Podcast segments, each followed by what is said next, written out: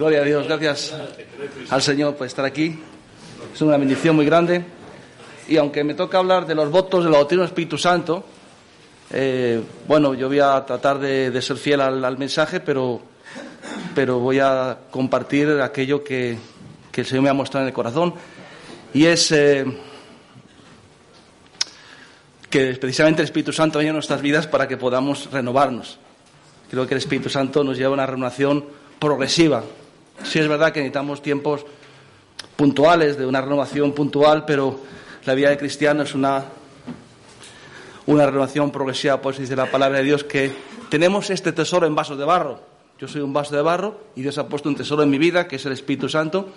Y dice la palabra de Dios que aunque estamos en aflicciones, en pruebas, no somos derrotados, aunque caemos, Dios nos levanta, aunque nos confundimos, Dios nos, nos aclara las ideas, y continuamente Él nos va, nos va renovando y nos va guiando y, está, y nos, lleva siempre sacándonos de los apuros y las dificultades, de, las, de los fangos y de los pozos donde nos metemos cada uno de nosotros y donde nos atascamos como coches que entran en el barro y empiezan a patinar, el Espíritu Santo nos va sacando y nos va llevando y por eso dice la palabra de Dios que aunque este hombre exterior se desgasta y todos tenemos ya, yo cuando veo la población de remar estos días aquí, pues digo, bueno, pues tenemos cada día vemos que el cuerpo tiene, tiene un desgaste razonable y lógico, pero dice la palabra de Dios que el interior se renueva de día en día. Y esa palabra de día en día es la que el Señor ha puesto en mi corazón, que el Señor quiere renovarnos de día en día. No podemos vivir eh, de, evento en evento ni de tiempo en tiempo, sino que el Espíritu Santo es actividad pura, es, movimiento, es, es,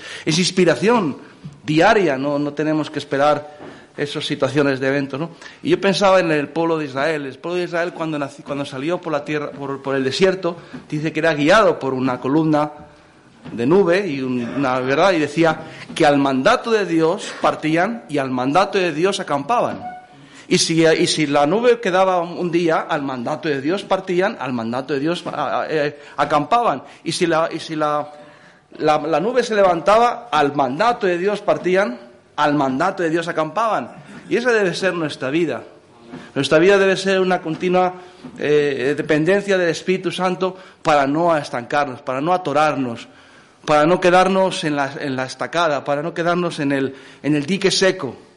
Yo creo que habrá momentos en que el Espíritu Santo nos permita quebrantamientos en el dique seco, pero creo que sobre todo el Espíritu Santo es, es eso, es acción. Una acción que te lleva continuamente a un avance, a un progreso. No siempre es eh, un progreso muy rápido, otras veces es más lento, a veces hay tareas que requieren mucha más dedicación, mucha más introspección, más, más minuciosidad y otras veces pues, pegamos unos saltos mejores o más, más que producen más, más gozo en nuestras vidas. Y ese es el mensaje que quería yo compartir contigo. Y, y yo creo que el Espíritu Santo es, es quien nos lleva a renovarnos. Por lo tanto, yo creo que la tarea más importante del cristiano, creo, es no contestar al Espíritu Santo, precisamente. Precisamente no es eh, eh, tratar de renovarnos con, con, con, bueno, con todas las áreas o recursos que Dios nos da además, sino que especialmente no contestar al Espíritu Santo. ¿Por qué? Porque la palabra de Dios dice que lo que ojo no vio, ni oído ha escuchado, ni ha subido al corazón de hombre, lo que no hemos percibido, recibido a través de los, de los conductos, ni de las emociones, ni de los sentidos, Dios nos lo ha revelado a nosotros por el Espíritu, porque lo más profundo de Dios, Dios nos revela a los hombres por su Espíritu, para que sepamos lo que Dios nos ha concedido.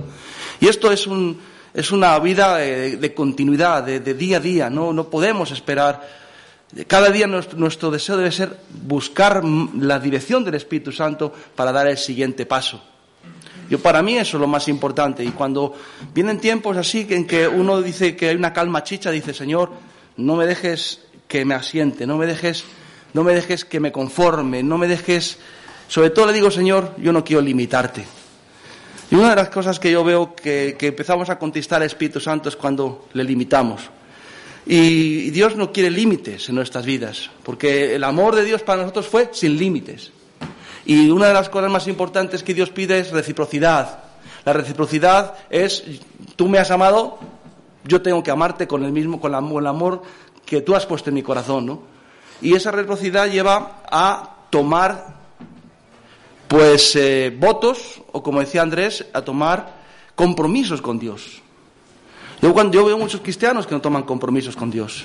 Tienen miedo a tomar compromisos de Dios, porque Dios es fuego consumidor, definitivamente, y uno quiere, quiere eh, bueno, mantenerse un poquito al margen de ese fuego consumidor, de ese torbellino del Espíritu Santo que en un momento dado te puede, te puede mover la silla. Y todos mm, queremos una silla donde poder sentarnos, todos queremos un lugar donde poder tocar, algo que podamos palpar, algo que nos pueda hacernos sentir más o menos seguros y tener una estabilidad. Pero viene el Espíritu Santo y te mueve la silla. Cuando te mueve la silla, pues eh, sientes un desequilibrio, pero te lleva a dar un paso de fe de confiar en Él y en sus manos. Entonces, yo creo que la mayoría de nosotros tenemos eh, la tendencia a la, estabilización y el Espíritu Santo tiene la tendencia a la desestabilización, a movernos, a, impulsarnos, a zarandearnos en el sentido no diabólico de, destruirnos, sino de, de zarandearnos con las pruebas que nos liberan, las pruebas que nos liberan de nosotros mismos, las pruebas que nos liberan del apego a este mundo, las, las pruebas que nos liberan del amor a las cosas, y el Espíritu Santo es esa actividad, no frenética, pero una actividad maravillosa. Y cada uno, cuando nosotros hemos entendido el viento del Espíritu, no queremos bajar de ese viento. Porque lo que más nos horroriza sería perder la guía del Espíritu y quedarnos estancados, sentir que Dios nos ha abandonado. Hermanos, lo que es contrario al avance es el deterioro. Y cuando Saúl ofendió al Espíritu Santo porque no le obedeció, entró en un proceso de deterioro. Y hay muchos cristianos y muchos pastores y muchos líderes también que, pueden entrar en ese proceso de deterioro porque le ponen límites al Espíritu Santo, porque interpretan la palabra de Dios. Y yo creo que la palabra de Dios no es tan interpretable como nosotros creemos que es. Es más literal lo que nosotros pensamos que es. Lo que pasa es que muchas veces eh, le queremos dar una forma más, humana y, hacemos a un Dios más pequeño, más asequible, más eh, y creamos un ídolo. Un ídolo, un ídolo es, es un, Dios empequeñecido, hecho al, al, tamaño de nuestros temores, al servicio de nuestras eh, debilidades, al servicio de nuestras angustias, al servicio de nuestros egoísmos. Pero Dios es todo lo contrario. A Dios no lo podemos encapsular, no lo podemos reducir, lo tenemos que aceptar como es. Tenemos que aceptarle como el, sueño, el Señor y dueño de nuestras vidas. Tenemos que decirle, Señor, siéntate en el trono de mi vida, como hemos cantado Espíritu Santo, hemos cantado unas varias canciones que tienen que ver con esto. Entonces yo veo tantas personas que limitan al Espíritu Santo, tantas personas que han embotellado al Espíritu Santo, que lo han hecho un, refresco para momentos oportunos de angustia, un caldito de, gallina para calmar la ansiedad, un vaso de leche a la noche que, que, bueno, que nos ayuda a reconciliar el sueño. Pero Dios es fuego consumidor. Y nosotros tenemos, tenemos que si queremos vivir una continua renovación, tenemos que vivir en ese viento del Espíritu Santo. Ahora, cuando la palabra de Dios nos habla y dice que salió un varón de, de, la casa que está hacia el oriente y, esa casa representa, bueno, pues ese varón representa el Espíritu Santo y dice que midió no sé cuántos codos y el agua llegó hasta los tobillos, no sé cuántos codos, y el agua llegó hasta las rodillas, midió más codos y el agua llegó hasta los lomos, y midió más, unos cuantos codos y ya el río tan grande que había que ir a nado. Y eso es la obra del Espíritu Santo. Lo que pasa es que la mayoría de las personas queremos quedarnos con el agua por los tobillos. Y a Dios, con Dios no se puede ir a medias. Y yo admiro a esas personas que quieren ir a medias con Dios. Qué difícil ir a medias con Dios. Qué difícil es, es ir, y marcarle el ritmo al Espíritu Santo. Yo, sé que el Espíritu Santo es, eh, humilde y, a veces pues conoce nuestras debilidades y nos da tiempo y, trata de, de, educarnos, enseñarnos, preparar nuestro corazón para, y tiene paciencia. Yo no digo que todas estas cosas, pero, pero cuando, cuando hemos tenido el tiempo oportuno y el tiempo necesario para reconocer su voz y seguimos tercamente diciendo, Señor, esta área de mi vida, no te metas, por favor. Eh, he encontrado un, lugar donde asentar mi vida, he encontrado una, un, hecho, hecho de mi vida pues un, un lagar o un, un granero más grande donde voy a vivir de las rentas, voy a vivir de lo que ya he hecho, de lo que ya he producido. y voy a, voy a quedarme ahí. Y dice, necio, viene a por tu alma. ¿Qué significa viene a por tu alma? Que simplemente vas a entrar, vas a perder la esencia, la esencia de, la vida en el Espíritu. Por eso, hermano, eh, no contestemos el Espíritu Santo. Él es el dueño y el Señor. Él es el que nos, nos, nos, nos mueve, nos inspira, nos saca de, nuestra, de nuestro lugar de, de, de acomodamiento. Y, y, por eso es importante este mensaje del Espíritu Santo. Él ha puesto su Espíritu en vasos de barro. Por eso es importante lo que dice la palabra de Dios, que no destruyamos el templo del Espíritu Santo. ¿Cómo podemos destruir el templo del Espíritu Santo? Yo soy el templo del Espíritu Santo, no lo destruyamos porque nos destruirá el Señor, dice la palabra de Dios. Debemos de mantener nuestra vida como ese templo. Y Dios se agrada cuando no tiene límites, cuando hay un amor tan recíproco que dice, Señor, no hay nada que yo, tú me pidas que yo no esté dispuesto a hacer, aunque necesite de tu gracia. Por eso dice Pablo, tomado yo un espíritu, me ha tomado el espíritu y voy a Jerusalén. Dice, no sé lo que me va a acontecer ahí, no me ha dado muchos detalles. Lo que sí me ha dicho es que me esperan, tribulaciones y persecuciones, pero de ninguna cosa hago caso, ni, ni, estimo por preciosa mi vida, con tal de que le agrade al Señor, acabe mi carrera con gozo. Y, yo cada vez que Dios me desestabiliza para un paso más allá, tengo esa misma sensación. El Espíritu Santo me ha tomado. Eh, no sé cuáles van a ser los detalles de, mi próxima etapa. No sé cuál van a ser, no me ha dicho los detalles, pero siempre me, habla de que me prepare para lo peor, me prepare para las dificultades. Y, siempre hay algo en mi corazón que dice, que dice, pero eh, aunque no hay nada, aunque, aunque me ha dicho que me esperan tribulaciones, voy hacia adelante, voy a tomar el compromiso. Y yo cuando veo pastores y responsables y autoridades y, sobre todo personas de la iglesia que no toman compromisos con Dios, que se mantienen al margen, que se ponen como una especie de cápsula, que se pone una especie de preservativo espiritual para no preñarse, para no, para no mezclarse con la obra del Espíritu Santo, yo digo, pues no vamos a ir muy lejos. Ahora, también quisiera decir yo otra cosa, y es, eh, hay otra cosa que me preocupa mucho en cuanto a ver cómo las personas contestan al Espíritu Santo. Una he dicho es cuando le ponemos límites. Y otra manera con que contestamos al Espíritu Santo es eh, cuando no vivimos el Evangelio con dignidad. Dice, vive como es digno del Evangelio. Y hay una dignidad muy grande en ser siervo de Dios. hay una dignidad muy grande en ser el templo del Espíritu Santo. Probablemente nosotros eh, estamos en remaro, muchos porque han fracasado en muchas áreas de la vida y quizás eh, admiramos, nos asombramos de los grandes hombres que son más, cultos o más educados o más refinados o que tienen más poderes eh, económicos o políticos. Pero hermanos, yo cada día soy más consciente de la dignidad del siervo de Dios. Cada día soy más consciente de la dignidad que tenemos por ser siervos de Dios y por tener el Espíritu Santo. Y a mí, una de las cosas que más me, duelen, no sé si uso las palabras más, más las oportunas, pero que me duelen es cuando veo que hay muchas personas, muchos siervos de Dios que abandonan el ministerio porque, porque no lo creen suficientemente digno. Y creen que es más digno servir al mundo o tener un negocio o tener... Cuando, cuando no se sienten eh, ¿cómo diría yo? Pues eh, afortunados por padecer por causa de Cristo. Porque la dignidad de ser cristiano tiene, va emparejado padecer por causa de Cristo.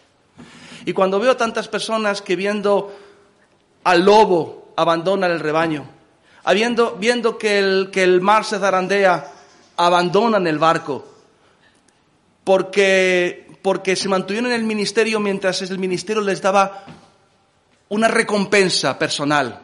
Pero cuando el camino se estrecha, las dificultades se hacen angostos, y el camino se hace angosto, y veo tantas personas que abandonan el ministerio, a mí eso me duele muchísimo y eso ofende al Espíritu Santo. Pero ofende cuando abandonamos, pero ofende mucho más cuando ya empezamos a no valorar lo que somos en Cristo Jesús. Vive como es digno del Evangelio.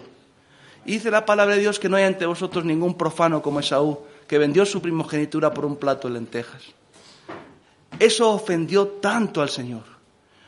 ofendió tanto a Dios que lo que él tenía para él, él no lo valoraba y valorara mucho más el placer momentáneo, la respuesta mundana a los problemas que él tenía. Y eso ofendió tanto a Dios que dice que luego trató de recuperarlo con lágrimas. Y tantos, tantas personas han ofendido al Espíritu Santo y van por un camino no de la renovación, sino del deterioro espiritual.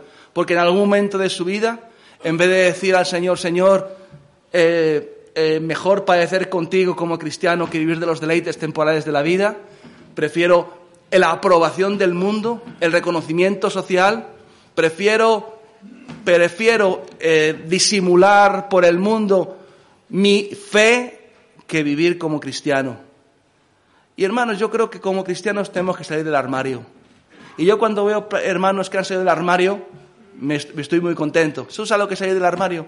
Cuando alguien tiene una, situación tan difícil en que su reputación queda tan manchada y tan tirada por los suelos que aún así dicen, Señor, eh, te seguiré donde quiera que vayas. Mira, hay, hay algo que duele mucho más que una patada en, en, en la entrepierna. Hay cosas que duelen más que las crisis económicas, es que nos toquen la imagen pública.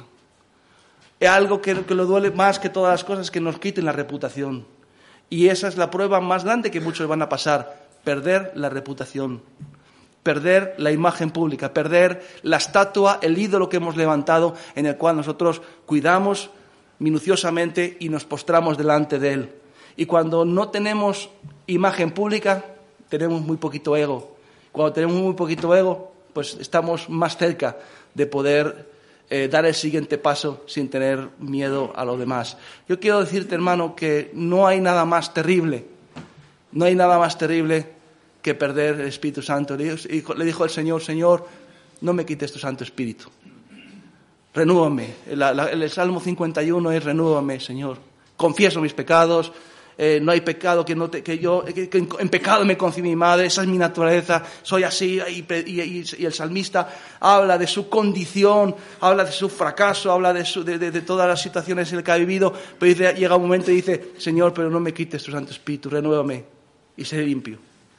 Entonces yo te pido, hermano, que, que, hoy te veas como un frasco donde Dios ha puesto un tesoro ese, frasco es, somos nosotros, pero el Espíritu Santo nos va a llevar a ir saliendo del día a día, de ir superándonos, de ir cambiando, de ir mejorando, de ir como la luz de la aurora. Pero vive con dignidad el Evangelio. Ama la presencia del Espíritu Santo. Valórala como lo más grande. Y si hay algo en tu vida, hay algo en tu vida que tú creas que es un estorbo al Espíritu Santo, ponlo ahí a los pies. Amén. Entonces, yo siempre estoy así, al, al, al, ¿cómo dice la palabra de Dios? Al mandato de Dios acampamos, al mandato de Dios partimos. Siempre mirando a la nube. Y, y yo creo que, que no hay mayor dignidad que ser siervo de Dios. Y un día, el otro día, compartí a los hermanos cuando cuando Nehemías quiso, los enemigos querían sacarlo del, templo, del, campamento para, para atentar contra su vida. Y cuando no pudieron, pues trataron de meterle miedo para que él se escondiera, para que él abandonara los suyos, para que él se comportara como un cobarde, para que él se comportara como un gallina, para que él diera mal ejemplo, para que él se convirtiera no en un pastor, sino en un, en un pastor que abandona las ovejas, no en un líder que está al frente cuando hay problemas, sino lo querían llevar a un punto de conflicto, a un punto de presión, a un punto de temor, de terror, que él huyera por salvar su vida y de esta forma acusarle de, de ser un, bueno, pues un cobarde, ¿verdad? Pero él dijo, un hombre como yo ha de esconderse. Un hombre como yo ha de escapar para salvar su vida. Un hombre como yo va a meterse en el templo para defenderse. Y dijo, no lo haré. Y yo creo que también tú debes de, tú tienes que mirarte a ti mismo y respetarte. Porque al final, mira, yo tengo que llevarme bien, especialmente con dos personas, también con vosotros, lógicamente, pero bien, especialmente con dos personas. Una con Dios y otra conmigo mismo. Quiero decir, yo tengo que respetarme, hermano. Yo tengo que mirarme al espejo y, decir, me respeto a mí mismo. Y eso significa llevar el ministerio con dignidad. Significa que uno no podría mirarse a sí mismo si, si abandona el ministerio, si uno no se valora a sí mismo y dice, bueno, pues me voy ahora, me escondo, me escapo. Y lo digo, son palabras así un poco gruesas o que son un poco, que parece que se pueden decir desde, desde un púlpito para engar a la gente o para pero yo lo siento en mi corazón y puede ser que un día pues, pues, pues no llegue a dar la talla, pero es lo que hay en mi corazón. Yo digo, un hombre como yo no puede huir. Un hombre con los compromisos que he hecho con Dios no puede huir. Un hombre como yo con los compromisos que he hecho con mis hermanos no puede escapar. Un hombre como yo que me ha subido al púlpito y he, hablado del sacrificio y del servicio a Dios, yo no puedo ahora escapar y esconderme. Y a mí me gustaría que tú también tuvieras respeto por ti mismo y dijeras, un hombre como yo, con la dignidad que Dios me ha dado, con la dignidad de ser un siervo de Dios, con la dignidad de tener un ministerio, con la dignidad que Él me escogió, me tuvo por digno y me puso a, predicar la palabra de Dios, no puede ahora dar la espalda y ser una vergüenza en el reino de los cielos. No puede ser un motivo de escándalo. Y sí que sé que estamos en un tiempo de crisis y en el que la obra de Dios está siendo zarandeada. Y muchos están, bueno, mirando para atrás, pero ninguno que, es, eh, que, que, que, toma, pone la mano al lado y mira atrás ese acto para el reino de los cielos. Amén, hermanos. Entonces, no contestemos el Espíritu Santo, no le pongamos límites, ni menospreciemos la obra del Espíritu Santo en nosotros, no sea que, que nos vayamos deteriorando, deteriorando, hasta el punto de que, bueno, ya no tengamos recursos espirituales ni nada y al final, bueno, paja, ¿vale, hermanos? Y Dios bendiga, hermanos.